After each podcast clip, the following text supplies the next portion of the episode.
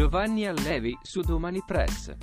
Ah, stiamo entrando in una nuova era, in un mondo più luminoso, dove i protagonisti saranno il femminile, che è un principio nuovo che è stato tenuto per millenni da parte, e, e la natura.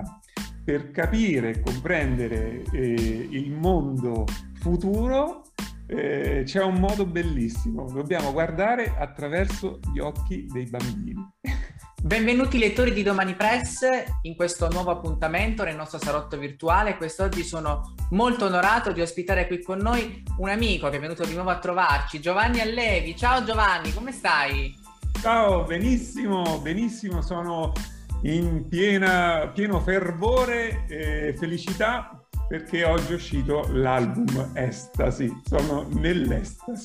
Sei nell'estasi, effettivamente noi ci vediamo da, da pochissimo tempo, però questo è stato un anno, questi due anni, insomma, anno e mezzo sono stati davvero molto, molto pesanti per tutti e sembra quasi che sia passato un secolo. Nel frattempo è uscito appunto il nuovo album eh, Estasi Oggi, poi addirittura anche un libro, ma partiamo proprio da, dall'album. Intanto mi ha molto incuriosito il titolo dell'album stesso. Estasi, voglio dire, è una parola abbastanza importante che nell'arte ha anche un, un valore fondamentale. Penso ad Alda Merini, per esempio, no? che diceva per raggiungere l'estasi bisogna mettersi a nudo, un po' è quello che hai fatto anche tu poi nell'album. Allora, eh, partiamo dalla, dall'etimologia mm-hmm. della parola. Ecstasis in greco significa extasis, stare fuori, uscire fuori, uscire fuori dalla nostra dimensione e guadagnare, eh, e guadagnare in ampiezza. Molte persone durante la pandemia hanno fatto l'esperienza di un allargamento della propria mente, nuovi orizzonti, nuove passioni, nuove intuizioni. Allora ho pensato che molto probabilmente il tema dell'estasi sarebbe tornato appannaggio dell'immaginario collettivo. Sarebbe tornato una, un argomento, una dimensione dello spirito eh, condivisa eh, dalla collettività, proprio perché eh, durante la pandemia abbiamo fatto l'esperienza opposta e contraria, cioè della, della chiusura, di una impossibilità a comunicare, un'impossibilità eh, a muoverci e ad abbracciarci fondamentalmente. Allora chi lo sa, magari l'estasi è il più sublime dello stato dello spirito che ci attende eh, e noi dobbiamo predisporci all'estasi. L'estasi però è anche un impatto abbastanza, abbastanza forte, leggendo un pochino le note che poi eh, seguono anche il tuo album, eh, si rifanno a un'esperienza reale, alla... hai guardato questa statua del Bernini e, e, ti ha colpito talmente tanto da perdere quasi, quasi sensi. Come è avvenuto questo, questo momento? È abbastanza particolare come cosa. Sì, sì, ho avuto un episodio di, di, quella che viene definita la sindrome di Stendhal, cioè il profondo turbamento a seguito della visione di un'opera d'arte. Io quella mattina di un anno fa a Roma ero, ero stato mosso da un intento puramente turistico eh, perché volevo togliermi comunque il desiderio di visitare un'opera del Bernini che in, una, in qualche maniera ricorreva sempre nella mia mente e che è la statua Estasi di Santa Teresa d'Avila. Bellissima. Eh, il caso voluto che si trovasse a pochi minuti di cammino dall'hotel eh, a Roma dove, dove, stavo alloggiando. Quella mattina non avevo nulla da fare e allora sono andato, così, con una certa leggerezza.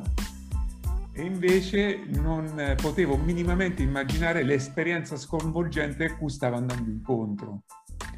Devo dire che una persona molto importante che è stata padre Giuseppe, una persona che ho conosciuto lì, mi ha introdotto all'opera, mi ha introdotto ai mille significati nascosti che l'opera contiene. L'opera ritrae eh, la giovane, bellissima Santa Teresa che è stata appena trafitta da un angelo, un angelo che ha in mano una lancia eh, alcuni critici osservatori riconoscono che eh, eh, il gesto della trafissione sia già avvenuto, ma non che sta per avvenire, è già avvenuto. È già avvenuto. Sì. E nel volto di Teresa ehm, c'è una espressione che è di dolore e piacere insieme, che è di smarrimento. Lei stessa, dopo essere stata trafitta dall'angelo, non capisce più, eh, non, non percepisce più la propria identità e viene proiettata e sbalzata in una dimensione ulteriore. L'angelo le sorride, giovanetto, e, le sorride beffardo, quasi a volerle dire, ma cosa pensavi tu di essere immune dall'amore impossibile, di essere immune dall'essere colpita da un dardo al cuore? Queste sono sono, sono riflessioni bellissime che, che, non riguardano solo lei e, e solo loro, ma, ma, sono le nostre, sono di tutti noi. E tu a seguito di questa impres- visione poi cosa è successo? Sei caduto realmente? Cioè effettivamente... Eh, esatto, io ho iniziato, ho iniziato, ad impressionarmi lì anche, ehm, anche a partire da queste considerazioni. Eh, ho sentito il respiro che mi mancava, poi sono uscito dalla chiesa per tornare in hotel, c'era una, una strada in discesa e, e durante questa, questo percorso a piedi già eh, sentivo quasi di, di, non toccare terra. Eh, l'ultima immagine che ricordo è di una giovane donna che eh, sul marciapiede eh, mi ha chiesto l'elemosina in inglese. Ehm, e le mie capacità mentali erano già talmente compromesse che ho preso il portafoglio e le ho dato tutto quello che avevo dentro, comprese le ricevute dei taxi. Dopodiché non ricordo nient'altro che eh, aver riaperto gli occhi eh, e di essermi ritrovato al centro di Piazza Barberini, sdraiato per terra su un fianco, eh, con una costola rotta e con delle persone che cercavano di aiutarmi a, a risollevarmi da lì, in preda a delle visioni celesti, in preda a un, uno sconvolgimento. Cosa, cosa, vedevi in queste visioni, Giovanni? No, non, era uno stato d'animo, non è che... Era uno stato d'animo interiore. Era uno stato no, d'animo. Quello di... che mi viene da chiederti, no? no sì. Anche quando vediamo i tuoi concerti, eh, comunque quando suoni il pianoforte, comunque tu questa, questa realtà la vivi costantemente, no? È un po' come se tras- il pianoforte, il piano ti trasportasse in una dimensione altra, o no? Sì, sì, è così, è proprio così. Io l'avevo già vissuta questa esperienza, non in una, non in una maniera così... Eh, direi così catastrofica, eh, eh, tale da eh, addirittura procurarmi una, una, frattura. Poi il medico, eh, facendomi vedere la lastra, mi ha spiegato eh, che io fossi, che, che, mm, fossi, caduto sul mio stesso gomito, cioè è stato il gomito a, a, creare, a creare, la frattura, la costola. Ehm, lì per lì non ho sentito dolore, lì per lì, proprio nell'immediato della caduta il medico mi ha anche spiegato che eh, questo non sentire dolore è una interessantissima risposta del nostro corpo mm-hmm. alla frattura della costola, perché il nostro corpo, che è una macchina meravigliosa, eh, sa che in quel momento bisogna salvaguardare la respirazione. Ecco. Allora, per evitare che il dolore alla costola blocchi la respirazione e questo potrebbe creare un problema ancora più importante, eh, rilascia subito delle endorfine, quasi degli anestetici, che, eh, che non ci fanno provare eh, immediatamente il dolore. Io ho cominciato a sentirlo qualche minuto dopo e poi è diventato lancinante mentre tornavo, mentre tornavo in hotel eh, e avevo salutato le persone eh, rassicurandole dicendo loro che non era successo niente. In realtà eh, ciò che ho iniziato a sentire nel mio cuore eh, era l'esigenza e il desiderio di raccontare tutto questo in musica. Ad ogni modo, se oggi proprio... possiamo godere di un album così bello, così completo come Ecstasy, lo dobbiamo anche a quel momento, a quella frattura. Quindi non tutto è male, no? Sì, e, ascolta, in quest'album veramente ci sono davvero tante tematiche che, che sono in realtà poi affrontate, che veramente colpiscono molto e alcune riguardano proprio l'attualità anche stringente. Mi è interessato molto anche il riferimento alla, a un brano che parla appunto di futuro, che poi è stato anche scelta, scelto a Glasgow per queste giornate appunto che riguardano eh, la tutela ambientale, l'attenzione anche che si fa rispettivamente a questo tema. Volevo chiederti, ma tu nella vita di tutti quanti i giorni eh, quali, quali, sono diciamo, gli accorgimenti che adotti? Perché si parla tanto no, di cambiamento climatico, di eh, tutela ambientale, però poi di fatto la rivoluzione deve partire un, un attimino pure da, da, noi stessi, dalle piccole, dalle cose di tutti quanti i giorni. Allora, oh, ah, interessantissimo quello che hai detto. Eh? Fammici pensare bene, perché ti devo dare una risposta che probabilmente si, ti sorprenderà. Hai eh? tutto il tempo che vuoi. Ok, allora intanto il grande onore di aver, eh, di aver avuto la proiezione del video di, del brano Our Future eh, a Glasgow proprio stamattina, sì. davanti ai, a un pubblico di, di, ragazzi che sono i giovani attivisti che, che si stanno battendo per, eh, per, un mondo più pulito eh, e più bello. Allora, eh, facevi riferimento a, alle piccole cose, no? Perché in fondo, in fondo, mm, in fondo per, per, creare un mondo futuro più bello bisogna partire dalle, dalle piccole cose e dai piccoli gesti. Allora, qui invece ti voglio sorprendere. No, bisogna partire da delle grandi cose, da delle grandi idee, perché dobbiamo eh, scardinare una mentalità. Una volta scardinata una mentalità, poi le piccole cose, i piccoli gesti diventano una conseguenza. Allora, che cosa iniziamo a dire? Che il mondo ipertecnologico ed avanzato, di cui tutti andiamo vagamente fieri e che sicuramente ci porta dei benefici, in realtà pone su ognuno di noi come una cappa, come fosse una, una bolla di vetro e ci impedisce il contatto profondo con delle forze ataviche misteriose, direi quasi divine, non quasi, delle forze divine che da sempre percorrono come un brivido il cuore dell'umanità. I popoli antichi avevano, vivevano un contatto diretto con queste forze per il tramite della natura. Quindi noi che cosa dobbiamo fare? Dobbiamo scoperchiare questo, questa cappa, ritrovare un contatto con la natura e con essa, attraverso di essa, il contatto con il divino. Allora, mm, chi è che riesce quasi immediatamente, eh, con, eh, con, immediatezza, a, a stabilire un, un, un rapporto così bello e profondo con la natura? I bambini. E infatti non è un caso che a Glasgow, così come nel mondo intero, siano state le nuove generazioni a farsi portatrici di un messaggio, di un messaggio nuovo, che io ho voluto in un certo senso riassumere da un punto di vista, da un punto di vista filosofico. Voglio dirti ancora, guarda, sono tantissime le idee che, che, che, che si stanno affollando nella mia mente.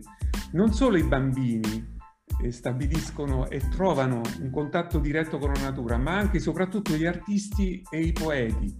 Per esempio, mi viene in mente, viene in mente una figura gigantesca della poesia americana dell'Ottocento, che è Emily Dickinson.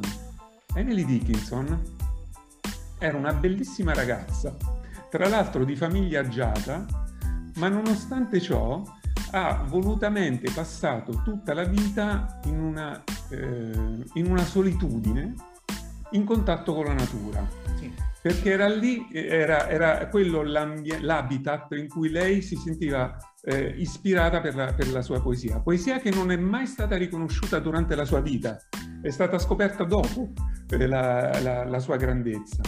Allora, se, se, la memoria non mi abbandona, io voglio condividere con te alcuni versi di Emily Dickinson perché eh, ci raccontano qualcosa, ci raccontano come un poeta vede la natura. Allora lei dice, scrivimi quante sono le note nell'estasi del, del pettirosso nuovo tra i rami stupefatti, quanti passetti fa la tartaruga, quante coppe di rugiada beve l'ape viziosa.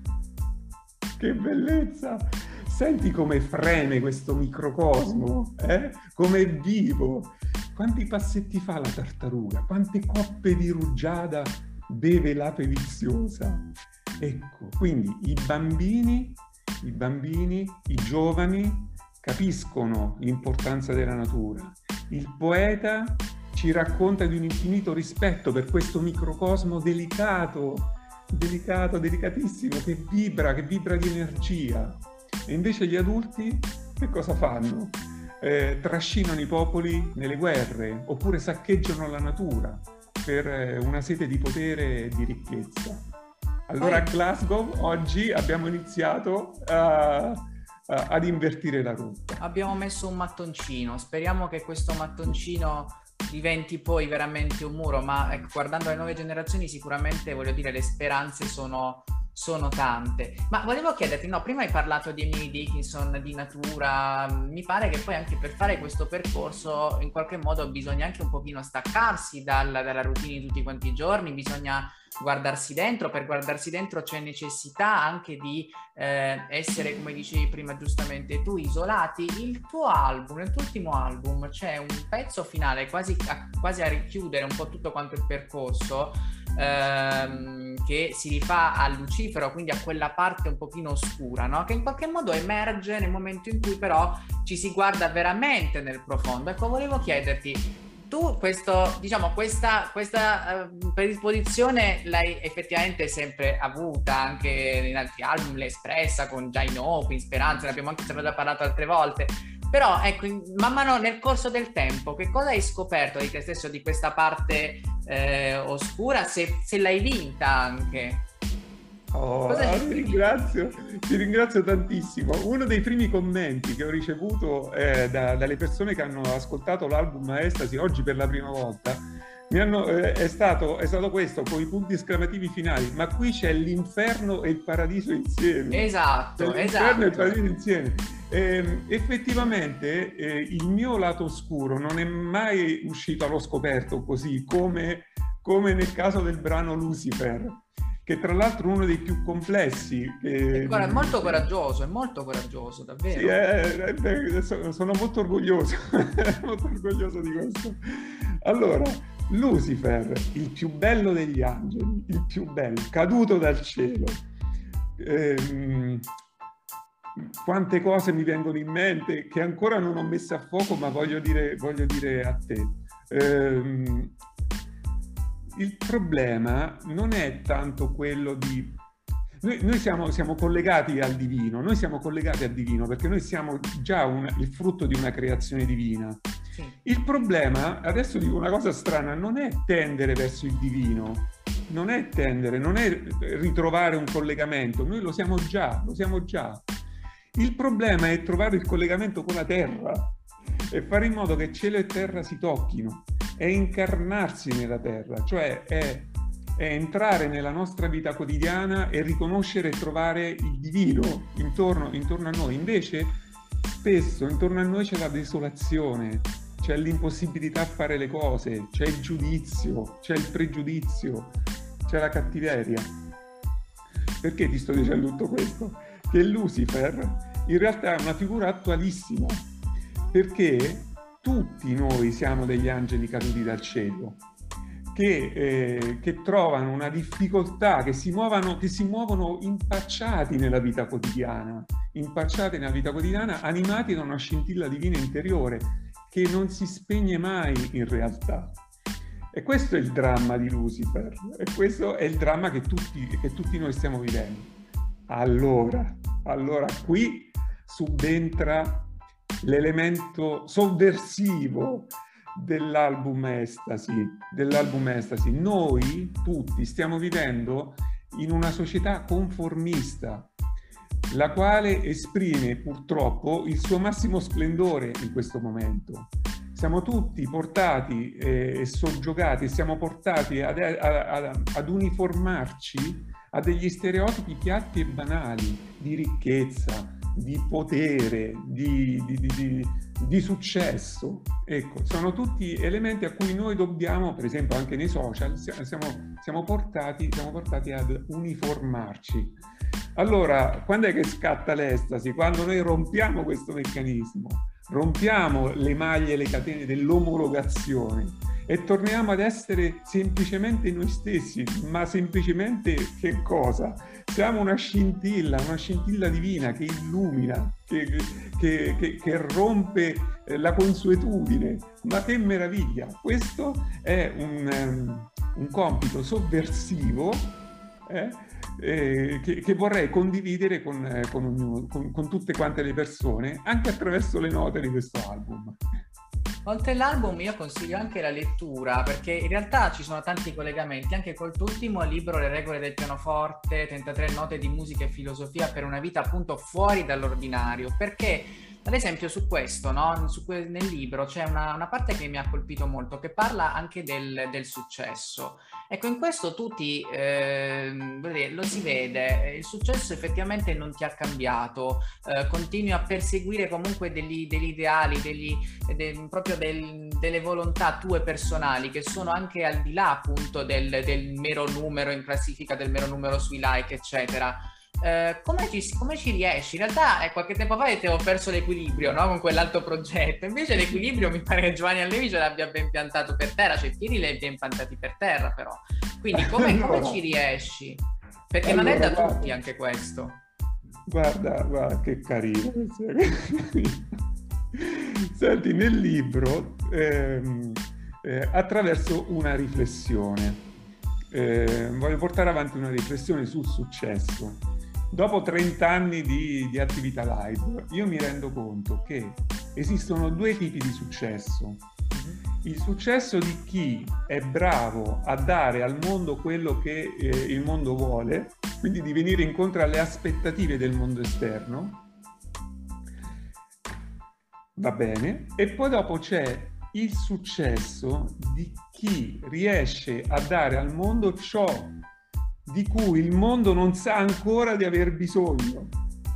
Ecco, quando penso a questo secondo tipo di successo, mi viene in mente il filosofo Nietzsche, che scrive i suoi libri più importanti chiuso in una camera di una pensione, completamente sconosciuto da tutti, completamente dimenticato eh, senza che nessuno volesse minimamente interessarsi a quello che diceva, eppure è un genio della filosofia. Cosa significa? Significa che ha anticipato i tempi, ha, ha sorpassato le mode, ha, so, ha, sorpassato il gusto del momento. Sì. Con il rischio però di, di, di finire, eh, diciamo, di, dimenticato eh, in isolamento. Ora, questa è l'arte, questa è la filosofia, questo è il pensiero che davvero scavacca i secoli. Tutto il resto è moda, è moda che si arrotola su se stessa, che crea eh, dei, dei, grandi clamori e, e, dopo una settimana già si, ci siamo tutti dimenticati. Allora io, eh, io lo scrivo nel libro, eh, caro lettore, caro artista, tu sei portato a fare questa scelta. Eh, io lo so che la prima strada è leggermente più comoda, è leggermente più comoda, però io ti invito vivamente a seguire questa seconda eh, che, che, è molto più difficile, che ha una strada in salita, che ha una porta stretta. Eh, non so se ti ho risposto, però... No, assolutamente, eh, perché poi alla fine eh, questo è un, è un, discorso che si può mutuare poi un po' in tutti quanti i campi, no? Perché sì. adesso siamo in, in, quel, in, quell'epoca che comunque deve, ti porta a raggiungere l'obiettivo a tutti quanti i costi, ad avere quel determinato, a raggiungere il numero di like, a raggiungere eh, determinati step, quando poi invece di fatto bisognerebbe pensare al proprio successo personale, a come e a come lo si raggiunge anche, a come lo si costruisce. Guarda, no? la, la, la, la, frase più profonda e più bella di questa intervista l'hai detta tu. no, troppo buono. questo, questo, questo, concetto è dirompente, è dirompente. E allora noi, io voglio, eh, vogliamo eh, abbracciare tutti gli incompresi, tutti coloro che eh, per via di una ricerca eh, spasmodica, di una ricerca mh, diciamo eh, interiore ancora più profonda, eh, si allontanano dalla superficialità che la società conformista ci chiede eh, mh, e, e quindi sono relegati all'incomprensione e pensano che la mancanza di un riscontro numerico sia equivalente a una mancanza di valore. No, no e assolutamente no.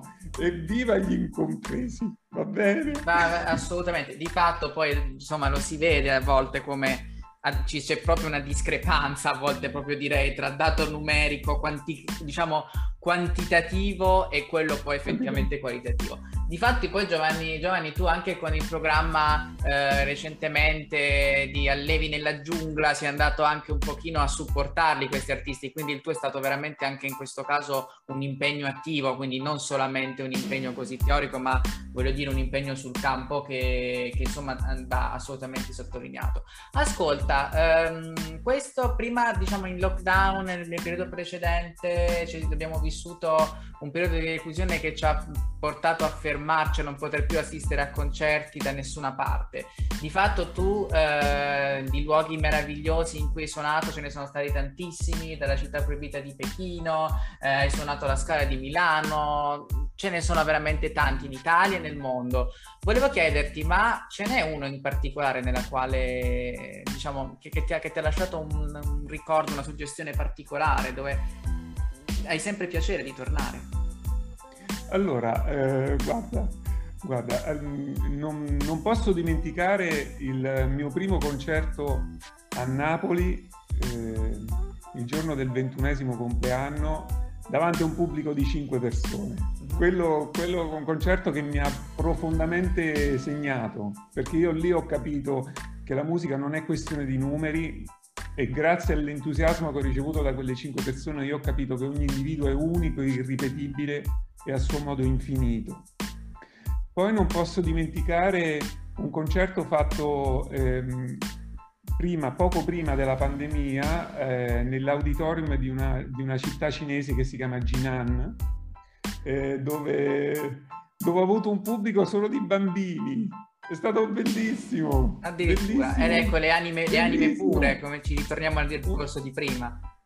Sì, sconvolgente, sconvolgente perché eh, tra l'altro eh, quando io suonavo eh, dei passaggi ritmici eh, un po' più aggressivi loro si agitavano, li sentivo proprio, proprio che si agitavano e quando suonavo pianissimo diventavano proprio eh, silenziosi e poi poco prima che, finisce, che, finisse il concerto, proprio nell'ultimo brano, mentre stavo suonando, ho sentito un, un grosso rumore tra, nella platea dell'auditorium e, ehm, e, ho pensato che si fossero stancati, che si erano un po' stufati e che se ne fossero andati. In realtà si erano alzati per venire a vedere le mani da vicino e si erano accalcati proprio sotto il palco.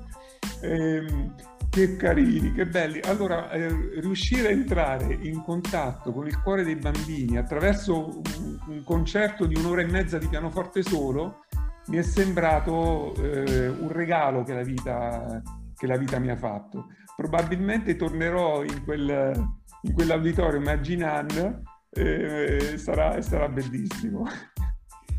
Ascolta Giovanni, ti faccio una penultima domanda. Noi quando ci siamo incontrati l'altra volta, no, mi raccontasti mh, dei, dei, tuoi esordi appunto e anche del, della tua situazione familiare. Mi dicesti, guarda, io una situazione familiare un pochino particolare, mio padre effettivamente non credeva molto, molto in me. E questa è una condizione che riguarda tanti, eh, può riguardare tanti e volevo chiederti se poi magari questo può essere anche un motivo di, di forza invece che di debolezza, così. Ma certo, ma certo, dobbiamo mettercelo in conto, eh? che nei confronti... Per esempio, facciamo prima un discorso più allargato sull'arte.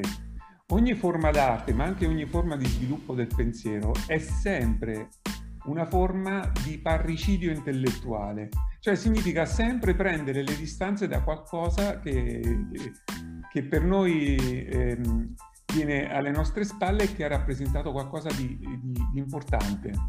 Eh, se, non questo, se non ci fosse stato questo coraggio di Platone, per esempio, il filosofo del, che, che, ha creato una spaccatura nell'essere tra il mondo reale e il mondo delle idee, Ecco, per esempio, Platone prende le distanze da Parmenide, eh, che era il suo maestro. Non erano, non erano, contemporanei da un punto di vista temporale, però lui considerava Parmenide il suo grande maestro, venerando e terribile. Parmenide parla dell'essere come una sfera chiusa, perfetta.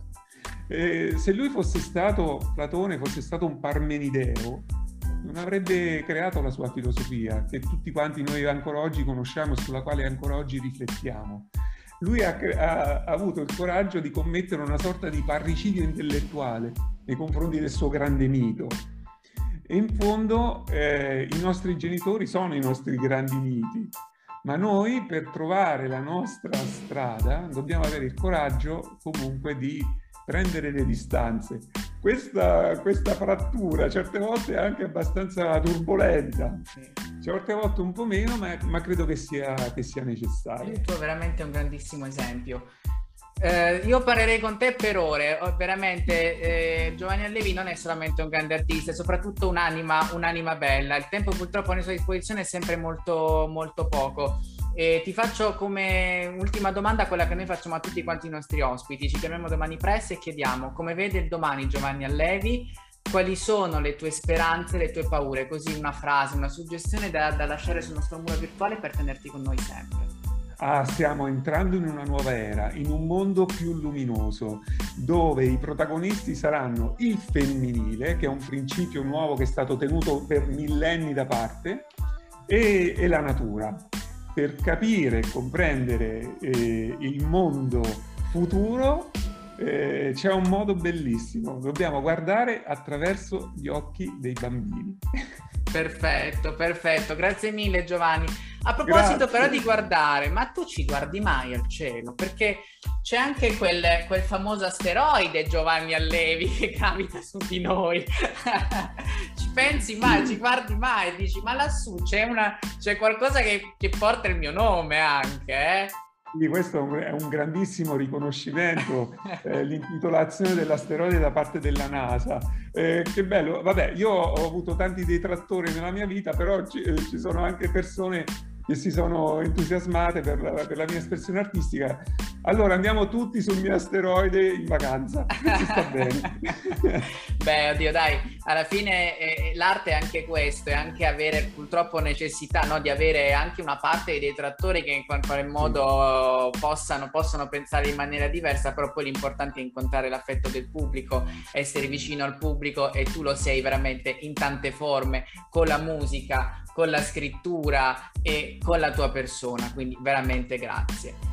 Grazie ancora Giovanni Allevi, ringrazio a tutti quanti i lettori di Domani Press, potete essere sempre aggiornati sulle nostre interviste cliccando sulla, sulla campanellina qui sotto che trovate sotto il video, vi ringrazio tutti, ci vediamo alla prossima intervista esclusiva. Grazie mille Giovanni, ricordiamo l'album ancora una volta, mi raccomando, Estasi e il libro di Vittorio Solferino, Le regole del pianoforte, 33 note di musica e filosofia per una vita fuori dall'ordinario.